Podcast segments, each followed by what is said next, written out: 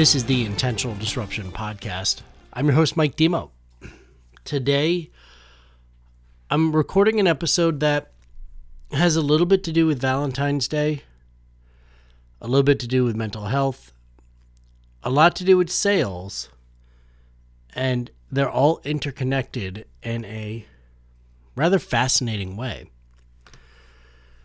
So, to kick things off, Valentine's Day, as I record and look at the day here, Valentine's Day is coming up. And there's the traditional things that one does for Valentine's Day. And as you hear this, Mike, you usually talk about business, veterans issues, entrepreneurship. When did you become the love doctor? Good news, I'm not. That's not my uh, claim to fame by any stretch of the imagination. Um, don't think I'm letting anybody down in that regard, but it's not a claimed specialty. But I have screwed up quite a few relationships in my time. I've made mistakes in business too, and I've had a lot of sales that didn't go through, and they all have things in common. So as we go into this season, people look to buy things. There's, as we speak, my wife, Lauren, putting together the little Valentine's Day cards for my son's class. Cute and all that. And I was talking with her about how back in high school we used to be able to order either carnations, roses, and like you could buy them. I think it was like a dollar you know, God knows with inflation what that is nowadays. And you can give them to, you know, the lady, or I guess if women are listening, the gentleman in your life or that you'd like to have in your life as a way to open the door or a way to solidify the relationship. This podcast isn't about that in particular, but when are those types of things the most effective? When they apply to the target of your affections love language.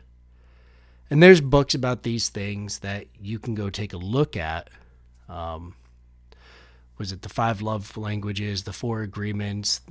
There's tons of books on these types of subjects, but what they all boil down to is something that we learn in sales. You see, way back when, when I had my uh, Cutco Cutlery office, I'd have young adults that would work with me, and they would say that, you know, Mike, I, I don't have any sales experience. And in a candid moment, one of the jokes I would use is, "Have you ever had a significant other?" Uh, well, well, yeah. Well, evidently they were sold on something you were doing, weren't they? And it gets a chuckle when it makes them think about it. And I give them other examples of how sales is the universal skill that you pretty much need in every industry. But as we go into Valentine's Day, I think back to conversations I've had with my wife about our love languages.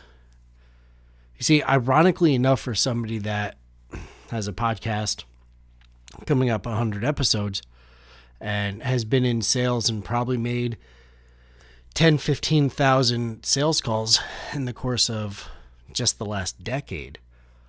I don't like being on the phone. I don't much like actually being around large groups of people. None of that is me. And my love language not surprisingly, and perhaps rather accordingly, is that of service, of helping others, which is probably the key driver behind my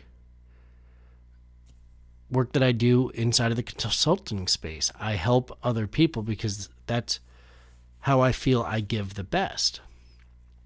My wife, however, is very different from me. Um, she's a more touch based one, if you remember those languages and they're very different.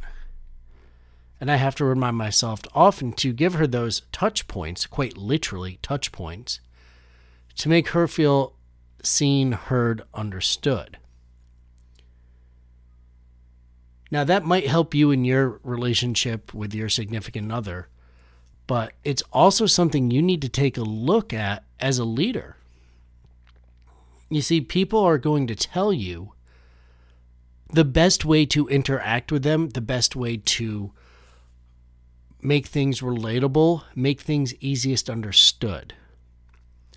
And pardon me for not knowing the dictionary term for a couple of these things, but if you listen to somebody, they're going to give you the keys to the castle as far as how they prefer to be communicated with.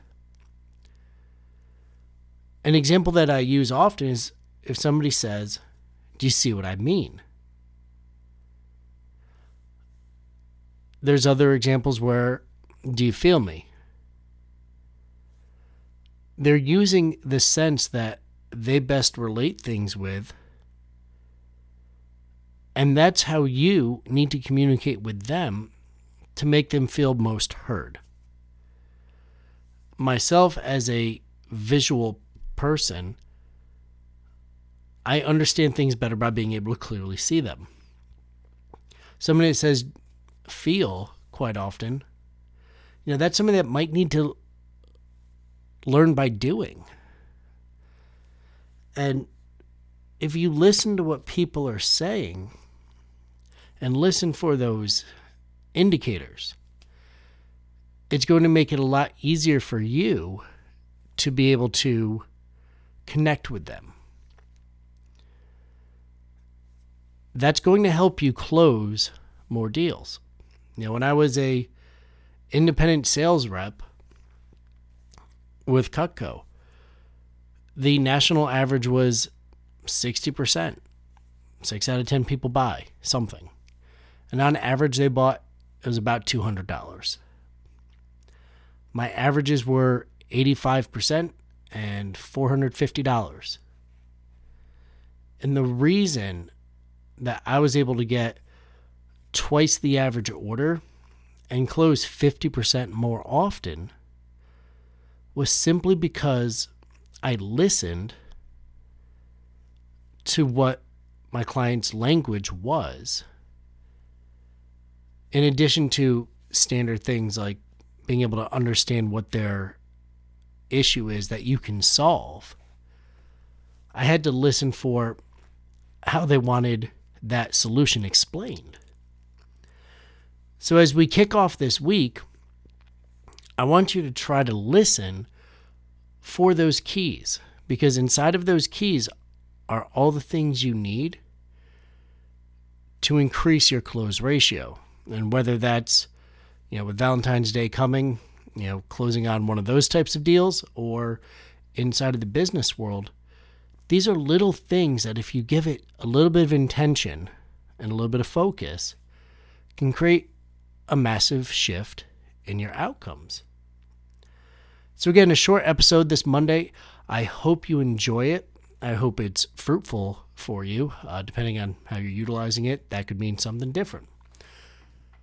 If you'd like a little bit more information about this or some of the other topics that I've covered recently with regards to organizational structure, or you have a couple more questions and you want to just connect, uh, I've got opportunity to do that on growwithdelta.com, my website. You can also connect with me on LinkedIn, Mike Demo, as well as Facebook, Mike Demo. Pretty simple to find me there. Uh, if you wouldn't mind doing me the favor, looking at growing the podcast a little bit more in Q1. Last year was our best year ever. Want to get the word out to a couple more people, and you can help me do that with a review, whether it's on Amazon, Spotify, iTunes. Uh, leave a review. Uh, it also gives me great feedback as well, and I appreciate your time.